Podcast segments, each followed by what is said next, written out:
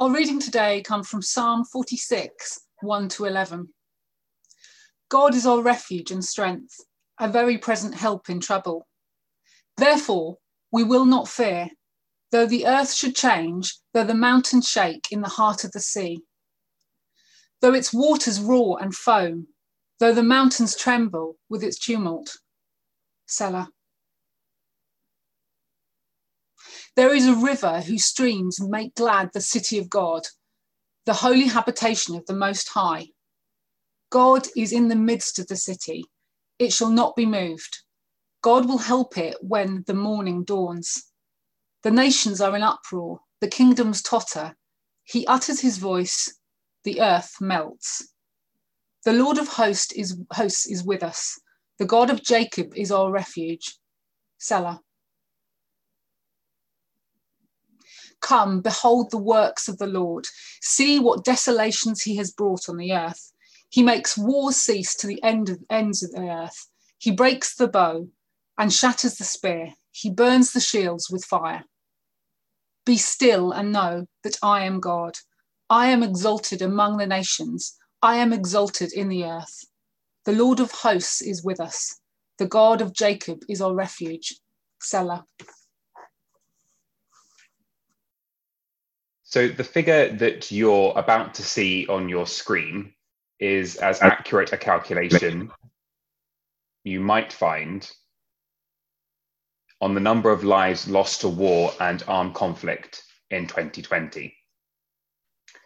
That number reads 83,335. 83,335 five. 83,335 deaths caused by war and armed conflict, many of which you've probably never heard of. I certainly hadn't. The next number on your screen is a probably slightly less accurate currently, but no less telling figure, showing the number of deaths caused by COVID 19 in 2020. That number reads 1.23 million. So a slight disclaimer here that these were figures that were taken as recorded towards the end of this week, so it's likely that there will have been an increase since then. It is fair to say that COVID-19, the reporting of it, the measures imposed in attempt to restrict its spread and the impact it is having on the health and well-being of people across the globe has taken up a fair amount of our collective brain space this past year. Yet, isn't it strange that the news from the rest of the world seems to have diminished in volume, at least if it's not US presidency, pandemic, or Brexit related? The recent terror attacks in France and Austria made the news here in the UK but did you know that of the 83,335 deaths recorded as a result of armed conflict or war, 61 of those were from acts of terror in Pakistan? Did you know that some 2,240 deaths are attributed to the ongoing ethnic violence in South Sudan? Or 2,188 in Iraq and 15,937 in Afghanistan. Those last two almost long since forgotten in the collective awareness of the West. Have you heard of the Kivu conflict in the Democratic Republic of the Congo? I hadn't, but over 3,000 people have died as a result of it this year. This conflict, not considered a full blown war because the casualties have not hit 10,000 annually, has been raging for 16 years. 16 years. As a church community, and as Simon just mentioned, we have particular links to friends and networks in Israel and Palestine. This so called minor conflict began in 1948 and has been the cause of over 27,000 fatalities since then. That's 72 years. 72 years. Just as Western Europe was extricating itself from one of the bloodiest episodes in human history, our hands were further stained by the role of the flailing British Empire in the carving up of Palestine. Yet you have to dig around to find any of this out. I read the news daily on my phone from a few different sources, attempting to navigate around the complexities of bias and echo chambers. Yet I don't recall reading in the general press about any of the conflicts that I've just mentioned over the last few months. Our minds are preoccupied, and there is some grace to be found because of that. But, and if I'm only speaking to myself here, then forgive me, where is our heart for the forgotten and the oppressed in this season of isolation and withdrawal? On Remembrance Sunday, we can perhaps fall into patterns of behaviour that encourage us to remember the wars that have most had an impact on Britain and those people we may know personally or their families. Even the symbol of remembrance used for today, the poppy, is to remind us of when the First World War ended it can sometimes then feel that those big wars of years gone by are all that we are remembering, and one would hope seeking to prevent from happening again. And perhaps therefore forgetting that conflict and all the repercussions of it is a very real and present fear for millions globally. In recent weeks, I've been intrigued to see new dialogue on pacifism pop up in online spaces in particular age old questions of should Christians be pacifists? Was Jesus anti conflict? And are peace and non-violence the same thing? Are being asked again in light of current social injustices that, along with war and armed conflict, continue to plague the world. And these questions cannot be viewed in the abstract. How do we, as followers of the way, respond to police brutality, to the restrictions on the right to protest, to the deportation of asylum seekers and refugees? How do we respond when countries are invaded and brutalized for their natural resources under the guise of global security? It may be the case that the world has never been more at war with itself than it is today or it may be that we are just more aware of it. But regardless, it is likely that our hearts are heavy and our minds burdened with sentiments ranging from, I can't do anything about this, stop making me feel so guilty, right through to, oh gosh, I can't do anything about this, help. Or perhaps we swing from one to the next and back again. The beginning of our reading from Psalm 46 today piqued my interest, as it starts first by acknowledging God and not the obvious problems to hand, which perhaps other Psalms are known for. Instead, the psalmist immediately exalts God and makes it very clear that the world may offer times of trouble, but the divine remains a source of strength and refuge despite this. According to Charles Spurgeon, Psalm 46 is often called Martin Luther's psalm, as whenever there was any great trouble, Luther was alleged to have said, Let us sing the 46th psalm together, and then let the devil do his worst. Similarly, from Spurgeon, John Wesley preached from Psalm 46 in Hyde Park in 1750 after an earthquake had hit London a report in the Methodist Recorder from 1950 claims that people leapt in terror from their shaking chairs and, leaving their pewter rattling on the shelves, rushed into the streets before the houses should fall on their heads. Wesley focused particularly on verses 2 and 3, as you might imagine. Therefore, we will not fear, though the earth should change, though the mountains shake in the heart of the sea though its waters roar and foam, though the, though the mountains tremble with its tumult. But if we're being honest, what does it actually mean to find refuge in the divine? Perhaps some well meaning words about the stability of God actually mean very little to you today. Perhaps you'd like a little more of a concrete guide as to how you might be able to tap into some of that strength or find a space in that refuge. When we are seeking refuge from whatever it is that ails us, it is often peace that we deeply crave. Peace to end wars, peace to calm troubled thoughts, peace to accept the things that we cannot change, peace for sore hearts. And peace is often a tricky concept to get across because it can mean anything from resolving decades long military conflicts, such as when used like peace in the Middle East, or it can be used to instill a sense of calm and serenity, like when we might say, I feel at peace.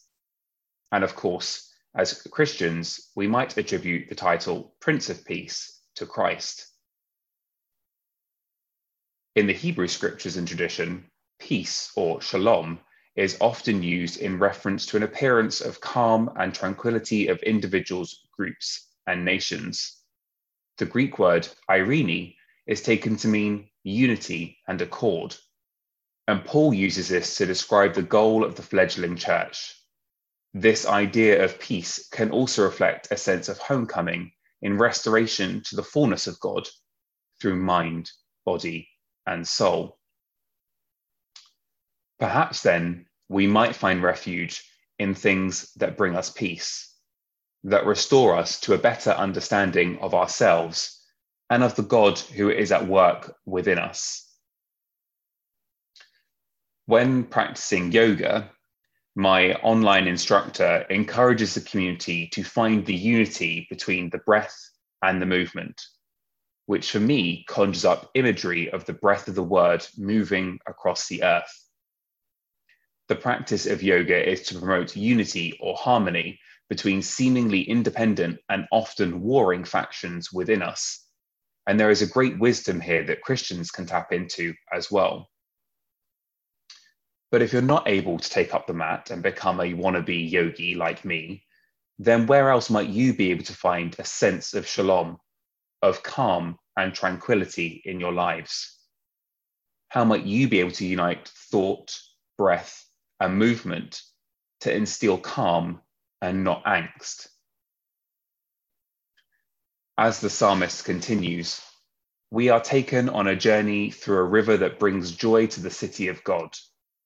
This is a city where God dwells and from which God cannot be removed. Perhaps you're picturing a city like London now, or another metropolis such as New York, Tokyo, or Mumbai.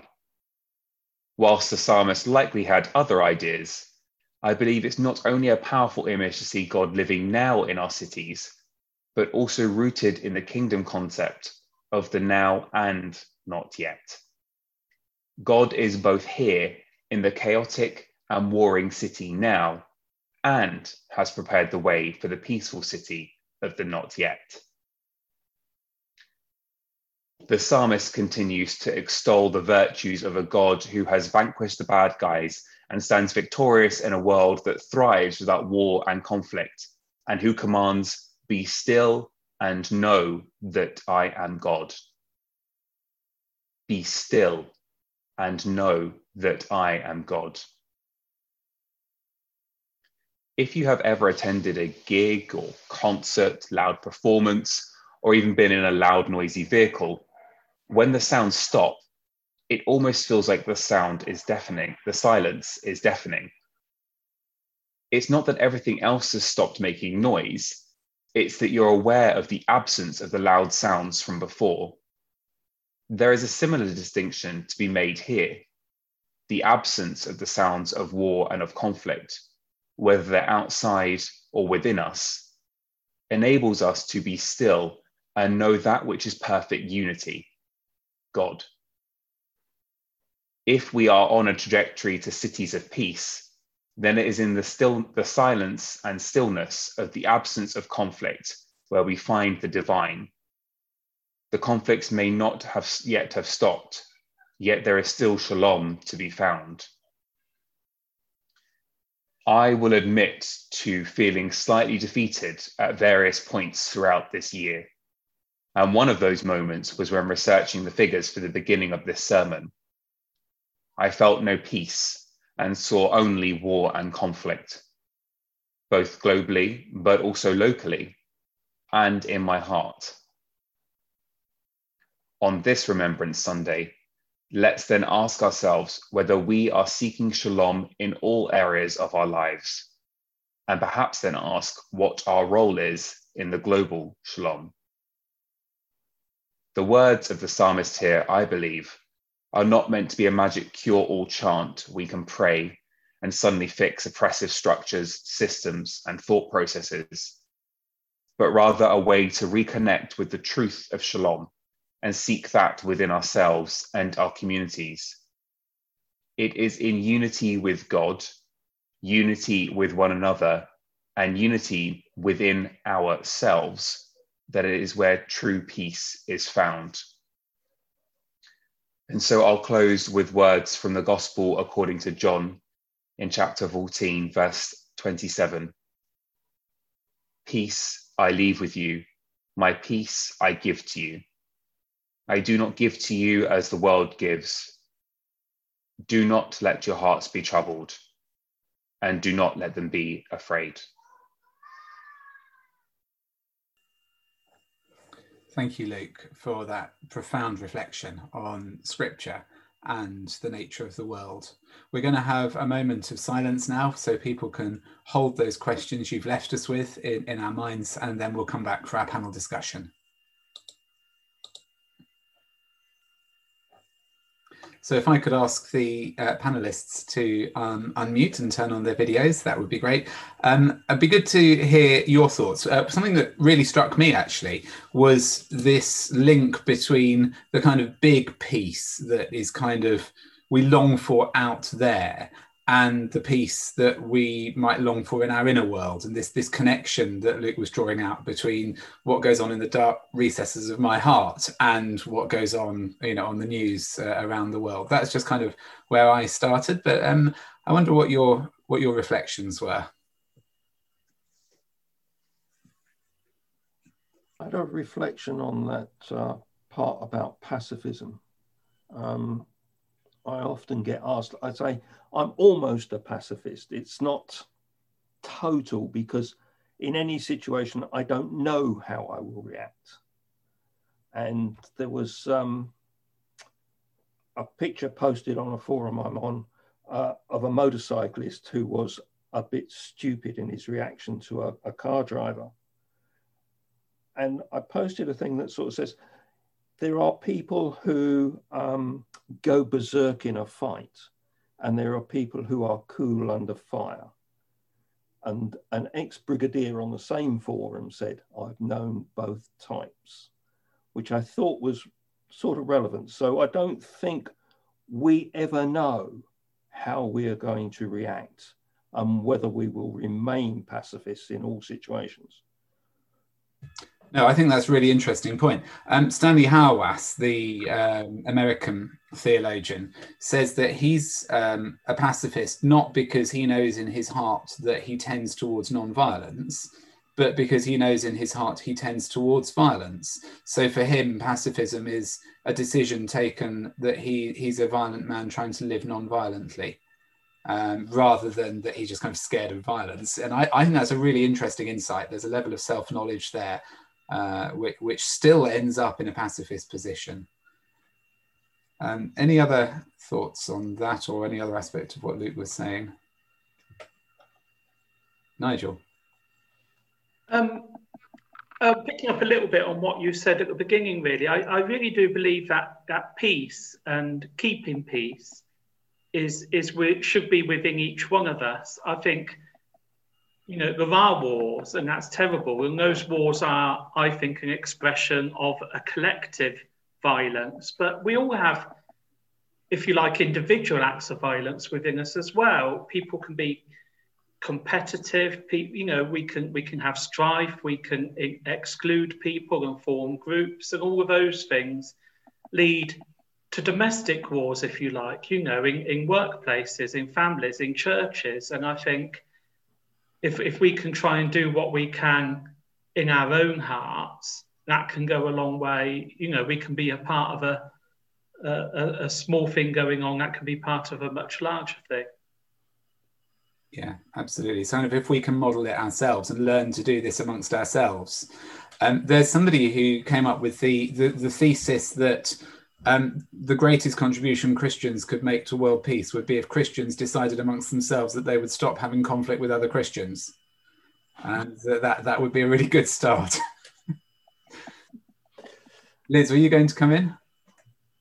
Yeah, I mean, uh, I was just reading the what Amy had put, which is um, an interesting point, uh, giving us perhaps um, a wider view, um, which I'm sure you you might. Do you want to read read Amy now? Well, if I read Amy and then you perhaps offer a reflection on it. So this is really helpful from Amy.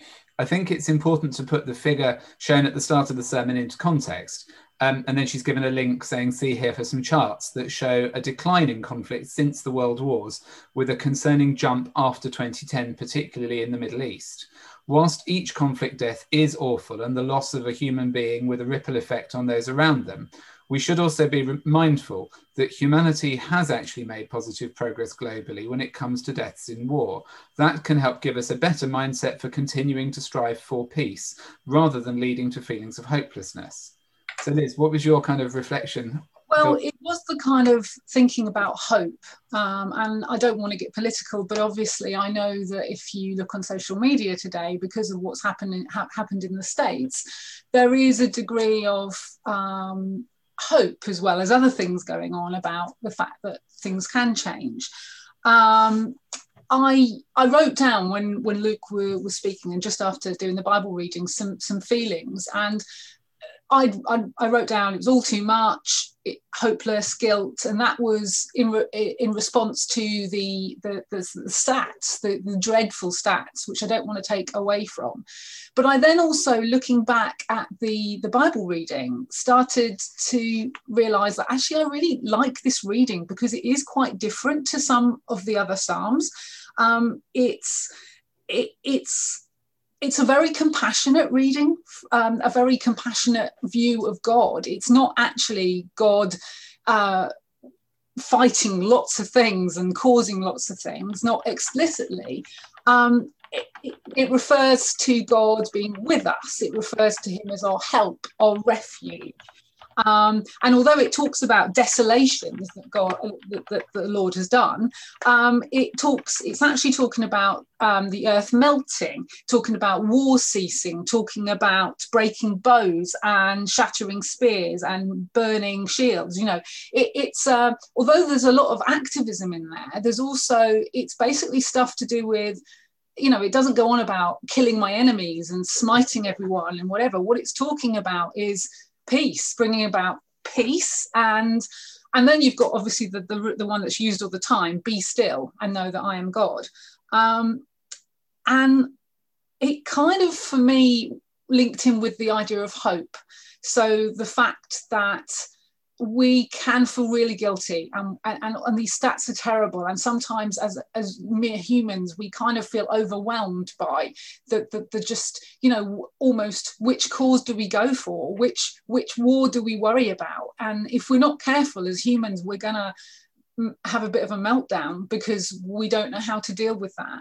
And i think that if you're feeling a bit like that also alongside with the, the pandemic um, and just things happening and perhaps your own personal circumstances this is very much a be compassionate. God is is compassionate. And and this is where there is passion and there is also god is there with us present and there is rest. Um, and so i think yeah, although there is activism, and I'm not saying in any way we shouldn't be concerned about numbers and the, the, terrible stuff, I think that also there is this recognition that as humans, we also need to be kind both to ourselves and to each other. And I think it's Jess who said we fight with ourselves as well. And I think that if it's guilt you're feeling, that it, it's kind of the um, the kind of now and not there yet that, that Luke was saying. Um, and partly that's why I wear the poppy and the the the white peace poppy and have done for quite a while. And I know that that's quite contentious and people dislike that. but actually it's to do with remembering the stuff and, and remembering the stats and, and seeing that this awful stuff's happening, but also recognizing that humans are capable of peace and that change can happen and that change can happen for me as well so there's got to be a bit of hope there and that that, that god loves me even though all of there's this rubbish going on Thanks, Liz. That's really, really helpful and profound. I was just thinking as you were talking, um, it sometimes it depends which way around we look it and look at it. Is peace the absence of conflict, or actually is conflict the absence of peace? And uh, I, I tend to think of it more that conflict is what happens when people are not working for peace. So actually, what we're trying to do is not stop conflict so that we can have peace, but to build peace in order that conflict can end. And I think that can, you know, in terms of picking up this thing about where our activism and where our working for peace fits into this, actually working to build peace beginning with ourselves and our relationships and our communities and building up into the world is, is something we can be actively involved in. I want to just reflect a few of the comments that we've had in the chat out loud, and then we'll come back to the panelists um, for any further uh, comments. There were a couple of interesting um, reflections early on from Jess and Peter, looking at uh, particularly the Second World War and some of the sacrifices that people made that have not necessarily been acknowledged. So Jess uh, really helpfully drew our attention to the 600,000 Africans who fought for Britain in the World War. Uh, and there, there's a story to be told there about the way that feeds into current narratives around racism and acknowledging uh, the contributions made by some of the black soldiers during the Second World War. And Peter drew our attention to Bomber Command aircrew, um, this is something that's very close to my heart. I mean, I've spoken before. My grandfather was in Coastal Command. Uh, Bomber Command, at least, do now have a memorial, uh, and a very moving one it is too. There's still no memorial for Coastal Command, and my grandfather was killed serving in Coastal Command. So I feel I, I kind of wear the red poppy um, for for Fred uh, and the white poppy to work for peace, so that no other young men are killed in war. Um, just one or two other ones to uh, pick up on. Solomon notes that uh, it's for all of us to take consciousness of our contemporary history because we tend to overlook too many wrongs. Uh, Jess says uh, that we can be at war with ourselves. And I think we, we've picked up on that a little bit already this idea that the conflict, yeah, it's the, the hymn, um, O Lamb of God, I come, the fightings and fears within, without, O Lamb of God, I come, captures that sense of inner conflict taking shape in the world around us. Um, Nigel, which I'm assuming is Nigel W, says the conflicts Luke mentioned in the sermon have been mentioned on the BBC World Service. Oh, it was you, it was, it was Nigel R, was it, in recent weeks? Well, thank you for recommending the BBC World Service. Uh, I'm sure that um, Duncan, who used to work for them as well, would want to echo that. Um, Jess, searching for shalom uh, it, between our hearts and minds can be a long and difficult process uh, and a reminder how shalom can be found through our unity to the Lord, recognizing God's ability to bring about peace for all. Uh, Jeff, good point. The reason numbers have dropped is that we've avoided nuclear war, Japan accepted, and you're right, it could have been so much worse. Uh, Jess, we're, we're, into referencing old hymns. Jeff references the Oh Still Small Voice of Calm. Um, if you don't know that the hymn uh, if you've not heard the version of that hymn, uh, thank you, Jess, for rewording it, Dear Lord and Parent of Mankind. Uh, there's an amazing version of that sung by Neil Hannon, who's the lead singer of the Divine Comedy. Uh, I would encourage if you don't know that, to Google it. Neil Hannon singing that hymn is um, reduces me to tears. Fifi, good morning, everyone. I just had a thought that perhaps we are feeling hopeless about there being an end to war because a lot of the Old Testament has God fighting wars. So it isn't as abhorrent as it should be. Turning spears into shovels shouldn't be radical. It should be thought of as extreme to have spears in the first place. Thank you. And there's a whole other sermon to be done on whether the God of the Old Testament is a God of war. Helen says, in one of my favorite musicals, we have the line, the opposite of war isn't peace, it's creation. That's great and Amy comes in again. I agree, Jeff, it could have been so much worse. But I do think that um, given the information overload we face about what's going on around the world, it can be easy for us to think now is more violent or worse than then without having a long term perspective. This doesn't mean we shouldn't work for peace, because as the 2010 jump shows, peace needs to be continually worked towards. There you go. There's a few reflections from the chat, which is always worth reading out loud because we have we have people joining us by phone who can't see the chat. So uh, and people on Facebook as well can't see this. So it's good to reflect that. Um, time for some quick further reflections from the panelists. If you've got anything else you want to contribute or build on? I think we have to remember that war is generally a fight for resources. It's not normally um, a fight for uh, thoughts and uh, reflections. It's it's a fight for resources, which is sometimes dressed up as a fight against particular outlooks taken by people. And one of the pieces of news that was swamped this week was the methane release from the Arctic, which is a really, really serious aspect for climate change. And a lot of the wars that are to come will result from the climate change. I think that's right, Jeff. I think that there's there's some real issues around injustice. Um, I think one of the questions to ask when we look at people fighting for resources is uh, who has created the situation where they don't have the resources to live peacefully.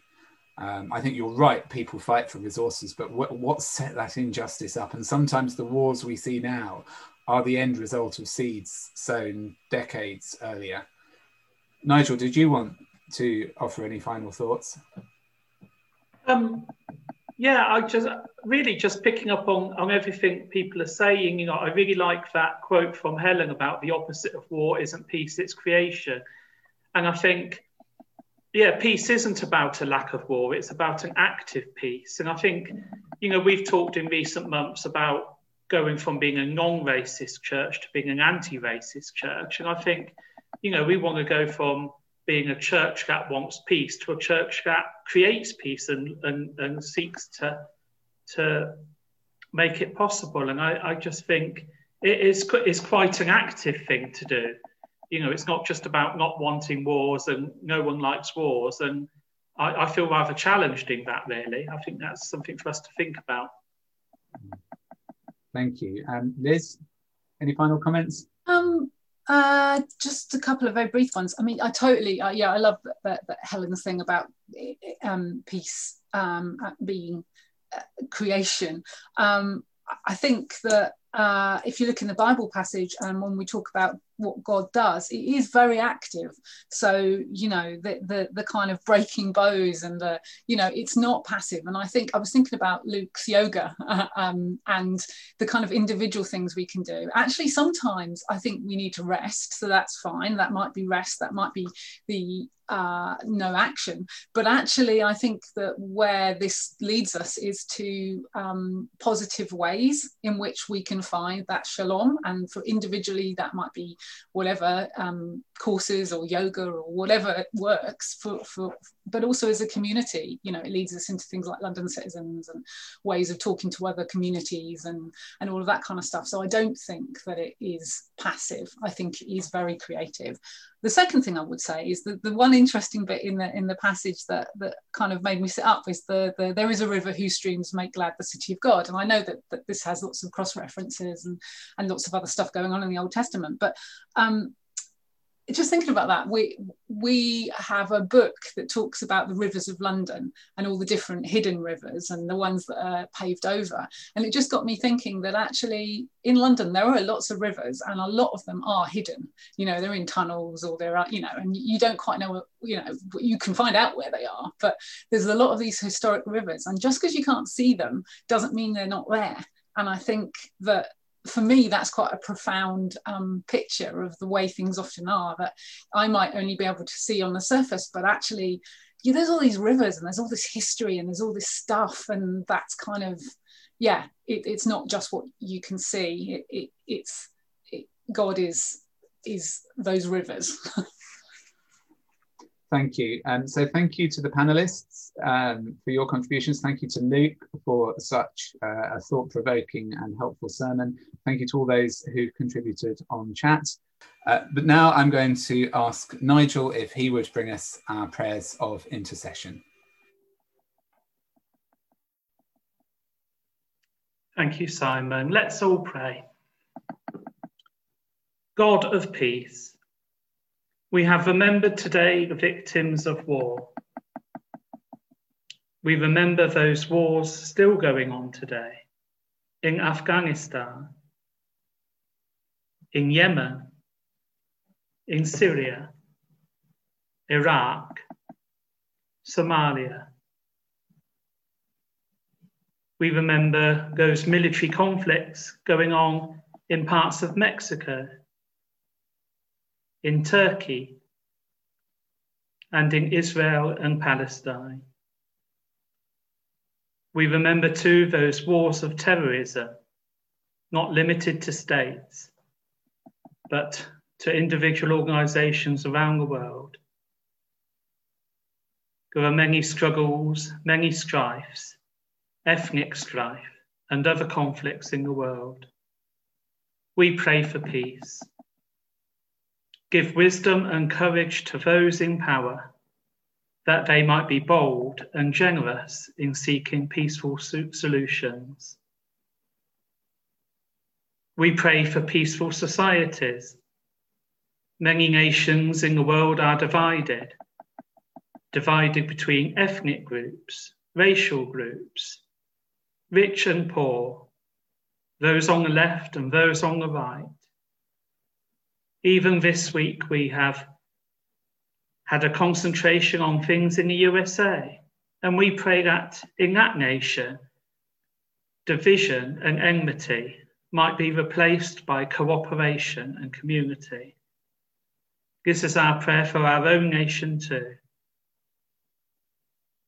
We pray that those who have power might exercise it for good, for justice, and for peace.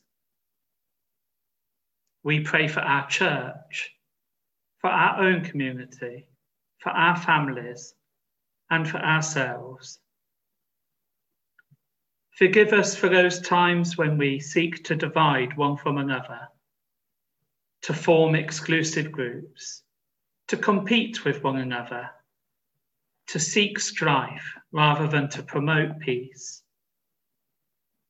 Help each one of us in all our daily relationships to love one another, to look out for one another, to bear patiently with one another. May we always keep before us the example of Jesus Christ. We pray about the coronavirus pandemic. We acknowledge the fear this causes the isolation it causes for so many, the injustice where the vulnerable and poor are often worse affected by the virus itself and by the restrictions placed upon all of us. We pray that you would give wisdom to the scientists and doctors who are seeking a vaccine and seeking a solution. We pray it may be found soon and we pray for justice in its distribution. We pray for the family and friends of Fred Mardell and of Emma Landley as they grieve and mourn at this time. Comfort them, we pray. We hold before you those whom we love who are sick, those who are anxious, those who are unsure about the way ahead. Meet with each according to their need. Grant us your love and your peace in our hearts, we pray. Amen.